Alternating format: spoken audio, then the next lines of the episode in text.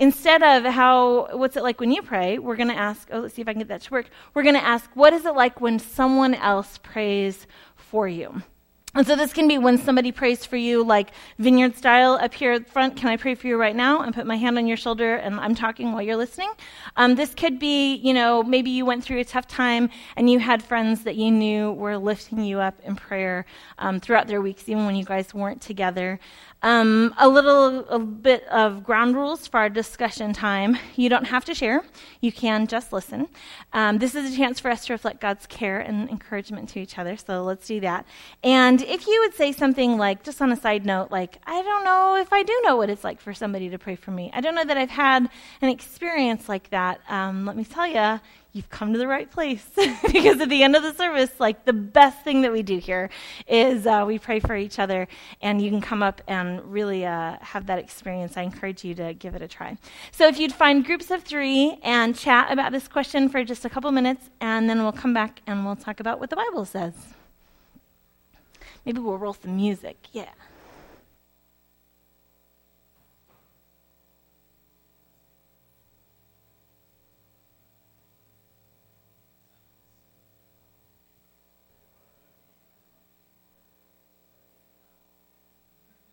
All right.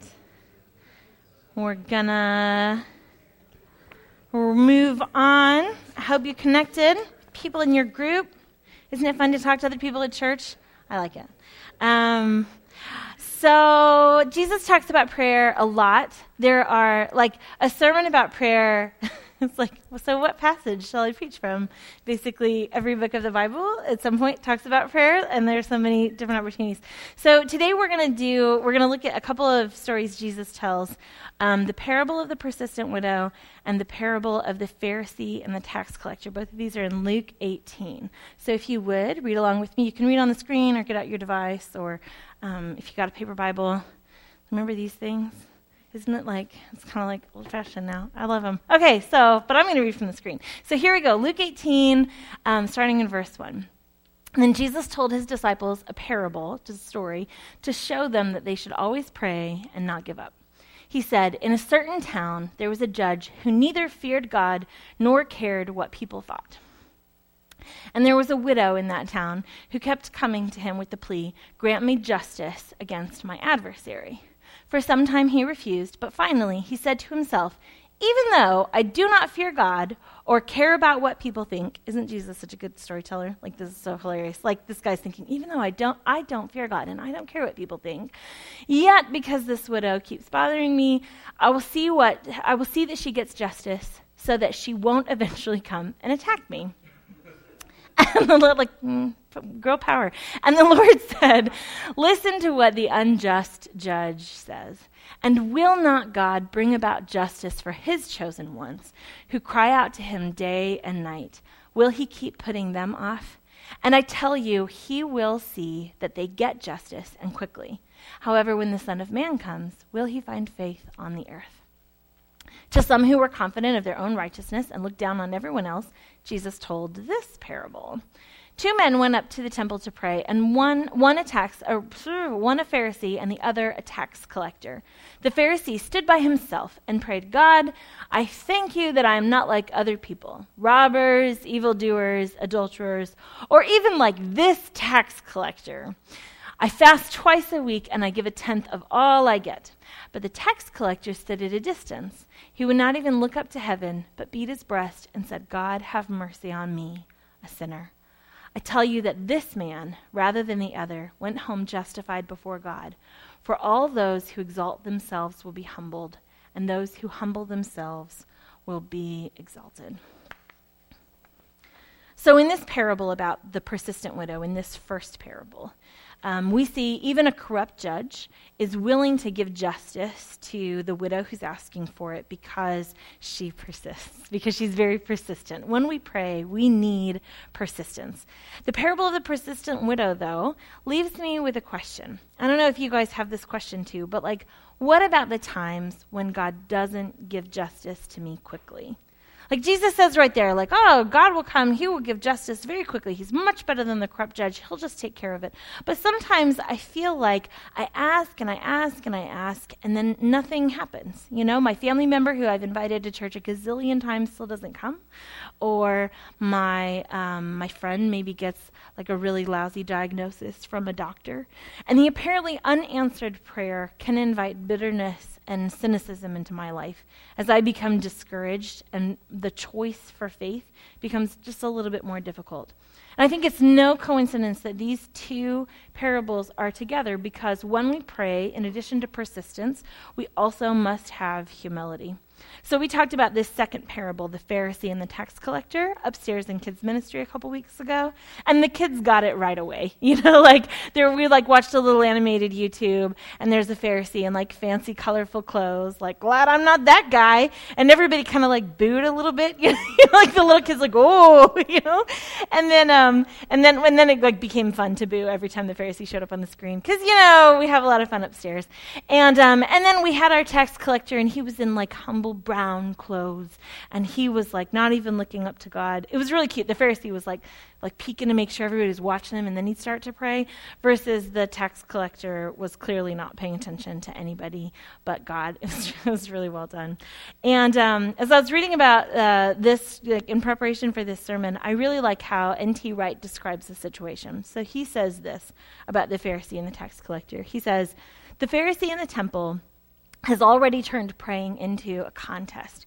His prayer, which consists simply of telling God about his own good points, ends up exalting himself by the simple expedient of denouncing the tax collector. The tax collector, however, is the one whose small faith sees through to the great heart of God, and he casts himself on the divine mercy. Now, I've never really been tempted to say, God, thanks for making me awesome. Not like those people over there who are the worst. Like, I've never, I've never actually had to, like, say, oh, slow down, Kara, and don't, don't pray that way. Um, something about my upbringing in church, or uh, maybe even just like uh, modern American moral culture, like, makes me aware that, like, obviously this wouldn't please God. Like, this is obvious, right? Like, clearly God wouldn't be happy with this kind of a prayer. But I do find that I can be challenged to be persistent. A lot of times, like I pray and I want something to happen immediately. Or it can be challenging to stay humble. Like maybe I start off by casting myself on the divine mercy, as N.T. Wright describes it, but after a while I can start to look a little bit more like the Pharisee because I start to feel entitled to an answer. Specifically, I start to feel entitled to my answer, like the answer that I want. And I stop asking, how can I grow? And I start asking, I'm not, I'm not really proud of this, but I start asking, why is God so mean? Do you guys ever feel that way? You don't have to. You don't have to admit it. um, Paul Miller wrote an excellent book um, that I highly recommend. It's called The Praying Life. And he shares about the necessity of looking for the story that God is writing throughout the entirety of our praying life. So he says that our praying life can't be disconnected from the rest of our experience of like our day in and day out life. It shouldn't be like a satellite orbiting the earth. But the praying life, he says, is inseparable from obeying, loving, waiting, and even suffering he talks about his own experience with prayer. Um, Paul Miller wanted to write a book, like before he wrote a book. Obviously, he wrote a book because I'm quoting his book. Um, but something that you need to know about him to understand this story is that Paul Miller had a daughter who had autism. Her name was Kim, and she couldn't speak. She was um, had a lot of problems and delays with communication. So Paul Miller, he's an established author now, but before he had written any books, um, he had a desire, a great desire, to write a book about how Jesus loves. And he writes, as I was praying about this, the thought came to me, Paul God's talking to him. Paul, how can you speak about me when Kim doesn't speak at all? God was determined that my hidden life with my family match my open life of ministry. He didn't want a robust public ministry focused on love, the book, and an unfinished private ministry. Kim's not speaking. He didn't want an outer life to look bigger than an inner life. He didn't want a split self. I won't read the whole story, but three years after that day that God stopped Paul from writing, and the day, the day that Paul Miller he set aside his plans to write, he had a contract to write his first book called Love Walked Among Us. and he had the financial resources to devote himself to writing full time. But more importantly, during that time, Kim mastered the use of a speech computer, and she was able to express herself, asking for what she wanted, sharing how she felt, and even praying before the meal for her family. They actually had the computer before he started writing, but they said, you know, it was so overwhelming to them because it had 128 icons, 3,000 word language, and for their, the thought of, like, how is our daughter going to learn, learn to work this complex machine when we can't even figure it out as, like, adults who have nothing like the challenges that she faces. But because he put off his writing career and he reset his focus on the thing that God had guided him to, um, doors started opening. They found a week long camp that he attended with his daughter to learn how to work the machine together. And they started practicing all the time. He even tells a funny story about them going out to eat. And he said, we'd sort of forget like where the volume was set on the machine. And I guess there are like different personas you can speak with, like Rough Rhoda or like, like Lumberjack Larry. And so, like, they'd be in the middle of a restaurant and, like, belt it out in this, like, cool robot voice and be like, God, thanks for this food.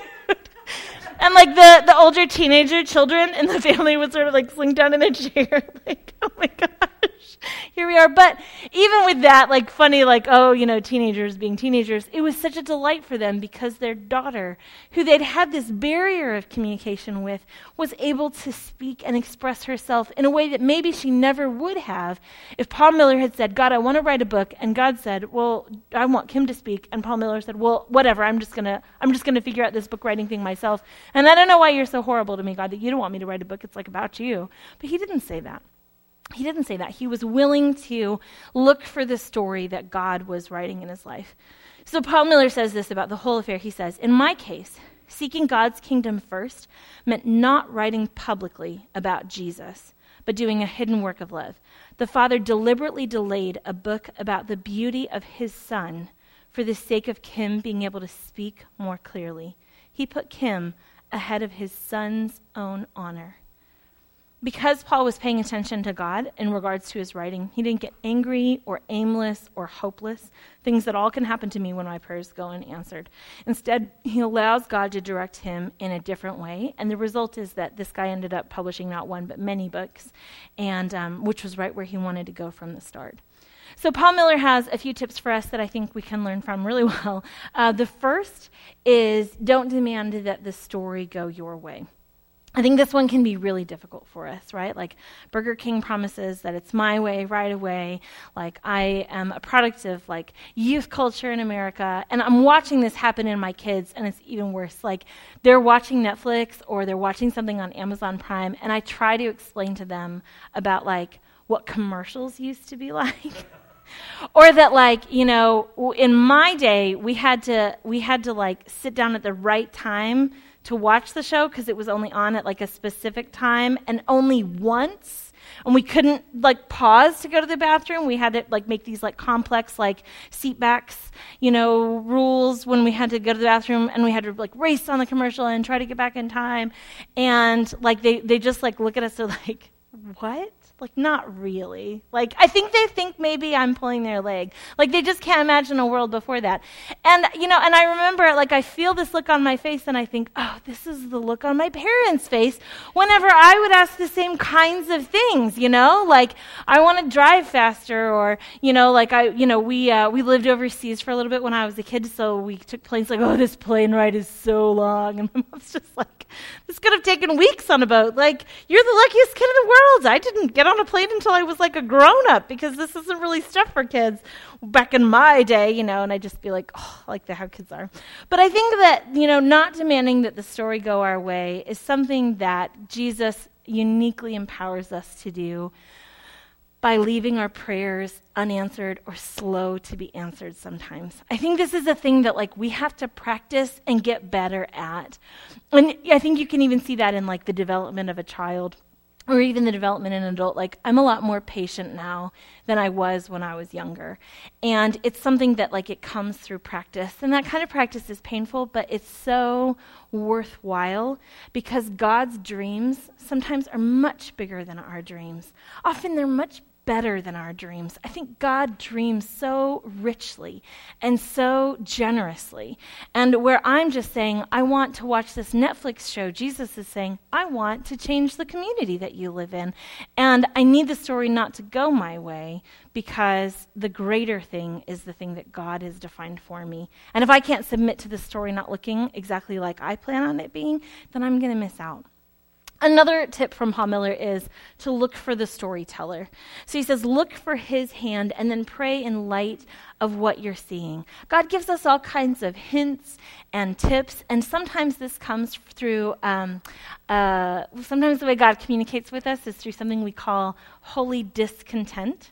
Um, if something is frustrating, if you have a pain point in your life, if there's something that really bothers you, it could be that this is something that really bothers God too. And that there's an invitation in whatever this situation is, whether it's difficulty with a family member or it's seeing people who have needs not getting those needs met. Um, maybe it's concern about the schools or concern about hospitals and how we're handling disease or concern about like is our church growing or are we really teaching our kids about jesus? Or man i think the worship team needs a drum a drum set player so I'll, I'll, try. You know like sometimes these things can be an invitation from god to do something that will cause us to kind of step outside of ourselves or to rely on him in a new way. So that's one particular kind of hint i'd say look for. Look for the storyteller and see what god is um, is putting some attention on, maybe even some of your attention on. And then the last one, and I think this one is the best one, is to stay in the story. Don't shut down when it goes the wrong way. There are so many stories that God tells throughout. We can see them in the Bible, we can see them in the lives of the saints, in the lives of amazing men and women who've been used by God, where like bad things happen before good things happen, right? You've heard the cliche, it's a cliche for a reason. Things have to get worse before they get better. So often, God gets started with a work, and then the challenges come, and that's an opportunity for us to grow. And that's an opportunity for God to really show himself to be the hero of the story. So sometimes I think about prayer and I feel like, you know, God, wouldn't it be in your best interest just to like answer my prayers immediately. Like I feel like I could be trusted with this. You know, like I could use that really well. Like okay, so maybe like filter out any bad prayers. Like if I prayed something like God, give me all of Matthew Epperson's money. Like that might be a like a like okay, not that one, all right. But I wouldn't pray that one anyway. I pray for us both to get rich. Doesn't God want that? you know, or um, I think God might have to like filter out the ones with like unintended bad consequences. Like you know, God make us all millionaires in this church. Like God might filter that out because maybe He knows that like if I had a lot of money, I might truly just watch Netflix all the time and like not leave my house again because that's just how diehard of an introvert I can be. And like ultimately, I think that wouldn't be good for me. So okay, fine, God, like filter out the bad prayers that I know are maliciously bad. filter out the like good intentions but uh, unforeseen negative consequences prayers. But like what about healing? Like what if wouldn't it be in your interest god to just like every single time i pray for somebody to be healed they just get healed every time? Like wouldn't that build my faith? Wouldn't that build their faith? Don't you want to show off that way god? Like i think that would be a good thing. I feel like any time that i ask for something like this like it would be kind of a good thing for you just to like answer all of our prayers like a lot, like and quickly and dramatically. Seems like a really good plan. Um, so as I as I ponder this and maybe even pray about it a little bit, because like there have been a couple times where I've been with someone who doesn't believe in God, and I'm like, well, I'll pray for you for something, and then we'll see it happen, and won't it be amazing? And then that doesn't happen. And It's like God, I was really I was being evangelistic. Like even this time, you're not going to do it. Like this is evangelism. This is your thing. This is your jam. Like jam, God, make evangelism happen. I think, um, I think a couple of things happen. The first is, is if God answered every single prayer that I prayed, I think an important question for us to ask is at this point, who would be serving whom?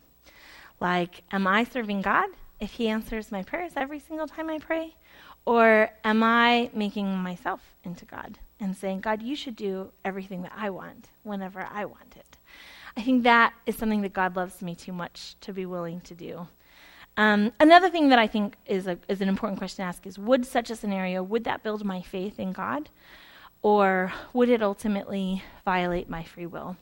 We talk about this sometimes about how we serve a God who hides himself, which can be kind of a confusing like why why would God hide himself? Like we see this in the Old Testament especially, like God sometimes like makes things less clear, you know, or he, he hides himself from it.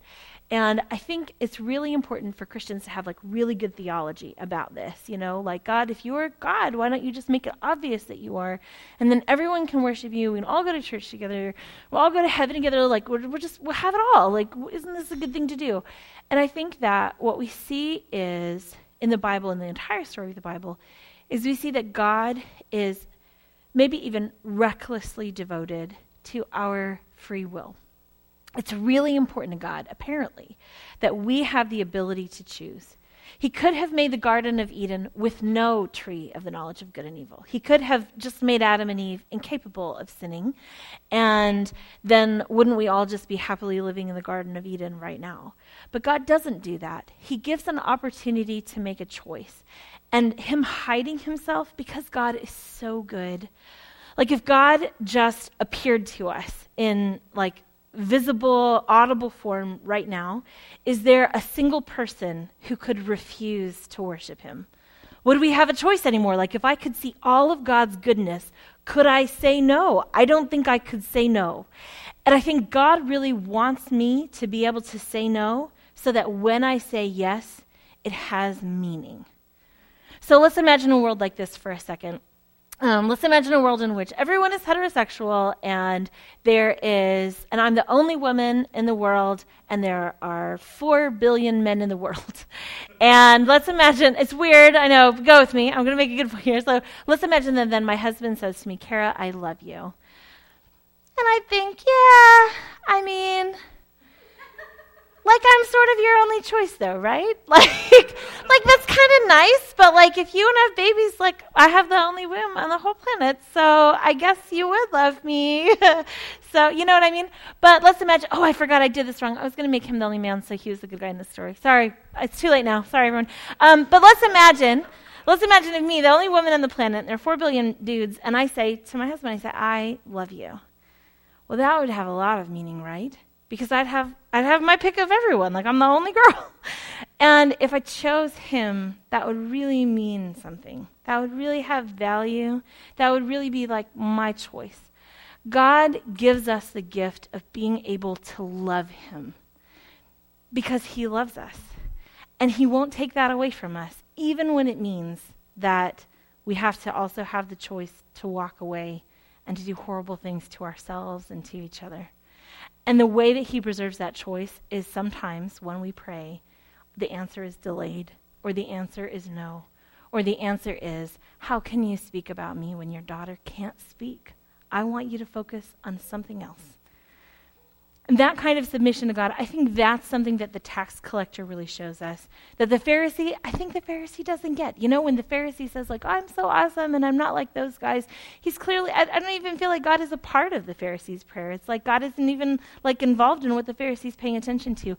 But this tax collector, I get the feeling and the way that he talks that if God were to say, um, if God were to ask him to do anything, I feel like the tax collector would do it. You know, like the tax collector is there, he's repentant, and he's putting himself at God's mercy and he's humble.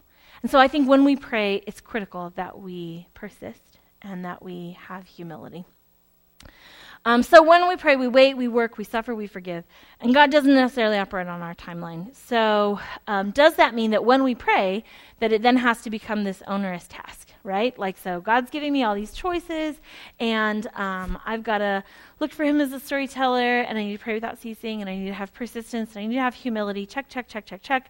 Like, I need to, you know, and, and like I've done the thing where like I get on YouTube and like I watch like the productivity gurus, and I think like, how can I use this to like make my spiritual disciplines more powerful? You know, like maybe you've heard of like an anchor habit. Like, if I brush my teeth every day, then I should pray when I'm brushing my teeth because then brushing my teeth will remind me to pray every day, which is a great strategy. I highly encourage it, but I feel like God wants something more from us. I feel like God wants something more with us.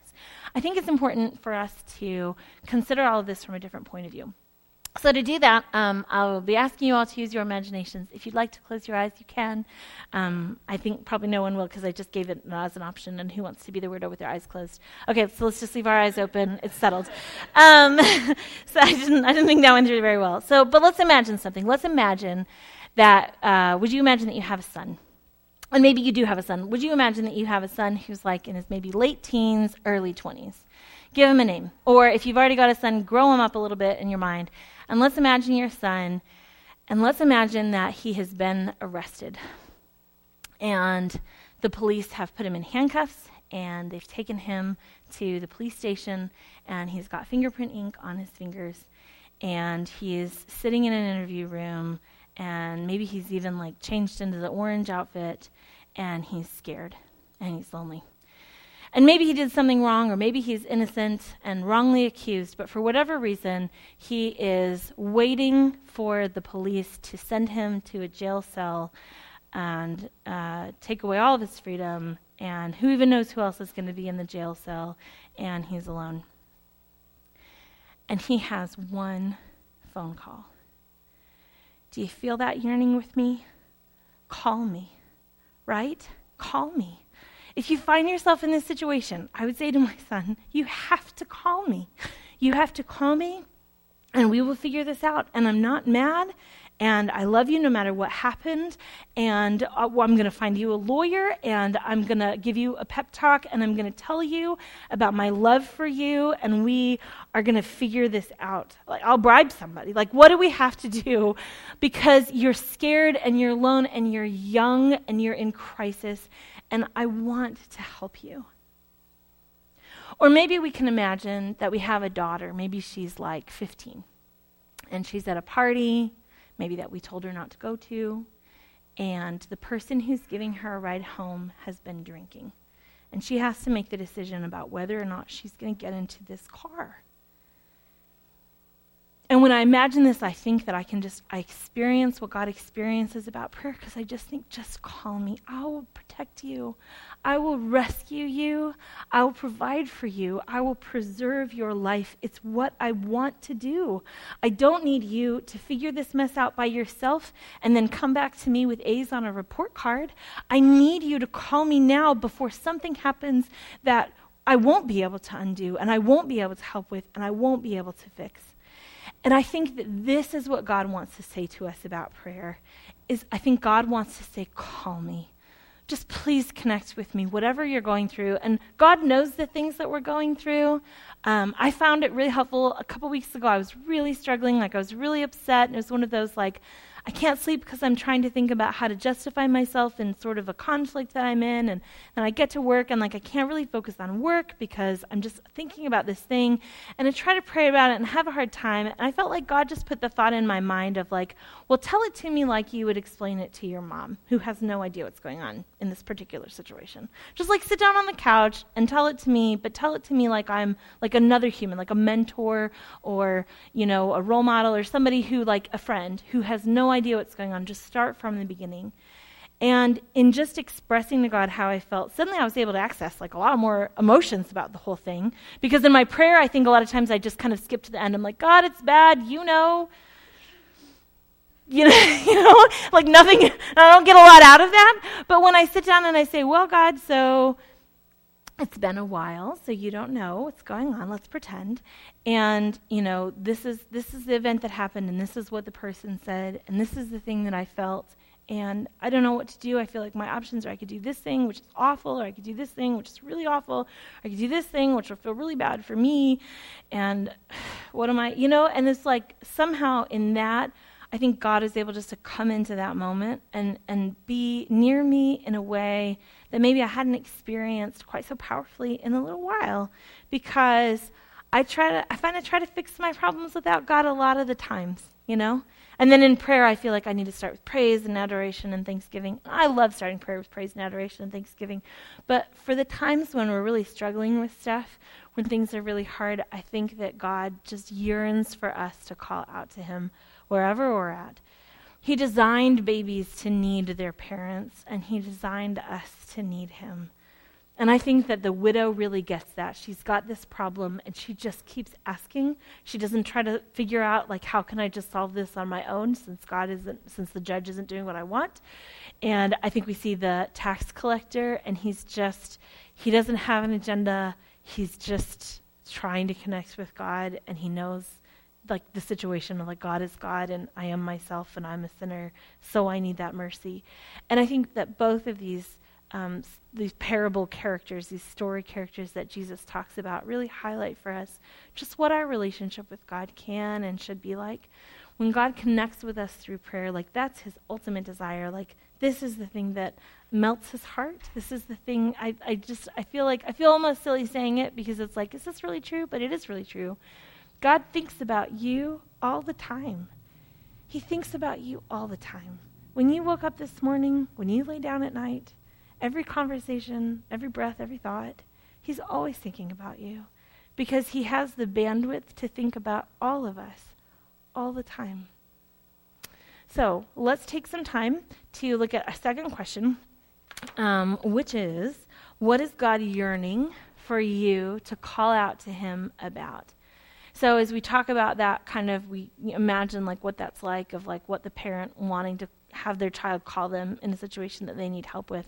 What might be a situation that we feel comfortable sharing with each other in group that like, man, I really need to experience God this way. And when I read about the persistent widow, maybe it sours a little because like I haven't gotten my answer on this thing yet. What's what's that? What's that like? So we'll turn on some music and we'll get back in our groups and we'll talk for just a couple minutes. Okay. So I don't want to cut anyone off, but we will have a chance to pray for each other in just a second. Um, I want to close with some insight about prayer from Scott Harrop, the father of our very own Lindsay Carter. Um, I was actually before, right before I get to that, I was at um, I was having dinner with Josh's extended family, including his grandparents, who are from Iowa. And Josh's family is German. They immigrated to the United States in like 1918. And um, I think his family in general is like more connected with like the concept of like our heritage and our people, um, maybe than my family is. So it's really it's like being a tourist in another family of like, oh wow, I've never had a conversation like this before in my life. Um, like my family's never gotten together and been like Danes, huh? you know. Um, so so, um, but one of the things that they were talking about is they, his aunt and his grandparents had just um, been through like some, they'd been to like history museum and they'd been reading some things about, you know, we were talking about the election, we were talking about political rights and voting in different groups, and they said that um, the state of Iowa actually had a law in the 1920s, so this is 100 years ago, when there were, excuse me, a lot of German immigrants, and um, the country, like there was kind of a, a we want to like let's all everybody speak english kind of pressure from the government that was putting on the people. And they actually passed a law in the 1920s that said god will neither hear nor answer in any language but english. Which is on the one hand a little bit hilarious because this thing was written in like hebrew and aramaic and greek not english but also just like the the oh, it just makes me so like like like I want to laugh, but also it makes me really angry, and it also makes me really sad to think about people feeling like I can't be connected with God because I don't talk the right way, or because my heritage or my ancestry or um, my identity is unacceptable to Him. That was like a horrible political thing that happened, and it was hundred years ago. We'll never do that again, God willing. But um, and also like the government getting involved in what language you preach in at church. But um, I, I really like just connecting that with this insight from Scott Harrop. So here's what he shared on Facebook a little while back. He says, Some prayers, when we hear them, are self evidently powerful. Clearly, the person is in, is in intimate conversation with heaven. There's no pretension, posturing, or selfish wish, wish list, just unhindered give and take from the Heavenly Father. In my life, someone consistently comes to mind in that department. He might surprise you. Our son Connor was 11 at the time and outwardly severely constrained by cerebral palsy. But wow, can he pray? It goes something like this Oh. It's repeated a few times at varying lengths. Connor usually kicks in when he hears someone in our family offering a prayer. Sometimes while we're praying, we'll hear him echoing with a gentle yes. He's got a two word vocabulary in his prayer lexicon. I suspect he gets a lot more across than I do with a thousand words to choose from, or thousands of words to choose from. When I listen to Connor pray, I'm reminded that the God who created every nuance of language is able to see right to the heart of what I need, even when I don't quite know how to express myself. For me, Connor's a living reminder of Jesus' promise Your Father knows what you need before you ask Him, from Matthew 6 8. Jesus wasn't discouraging prayer. He followed the instruction with the simple yet profound lines of the Lord's Prayer, but he invites us to remember that in the family of God, our Heavenly Father's heart is intimately grafted with ours. Sometimes, when everything seems to be piling up to bury us, we can move mountains with a simple, oh, yes, uttered in faith. Would you stand? Our worship team is going to come up and play one more song. And uh, this is the time that we take to pray for each other. In the vineyard, our favorite question is Can I pray for you right now? And so, can I pray for you right now? And there are other people on our prayer team who also want to pray. And so, if uh, anything that came up during the discussion, um, or if anything else about this sermon really hit that you'd like prayer about, you can step forward into kind of like the front area, and someone from who's been trained, like not to be too weird, will put their hand on your shoulder, and will ask your name and how they can pray for you, and then they'll just pray. And I always joke it's like the most wonderful way to pray because like you just come up and stand, and somebody else does all the work. Um, we also have a couple of um, words we think maybe God has told us in advance of if you might be feeling this, definitely come up and get prayer. So the first is feeling stuck. Um, God will help you. Uh, another is if you feel fear about physical health, God wants to bring healing and also courage.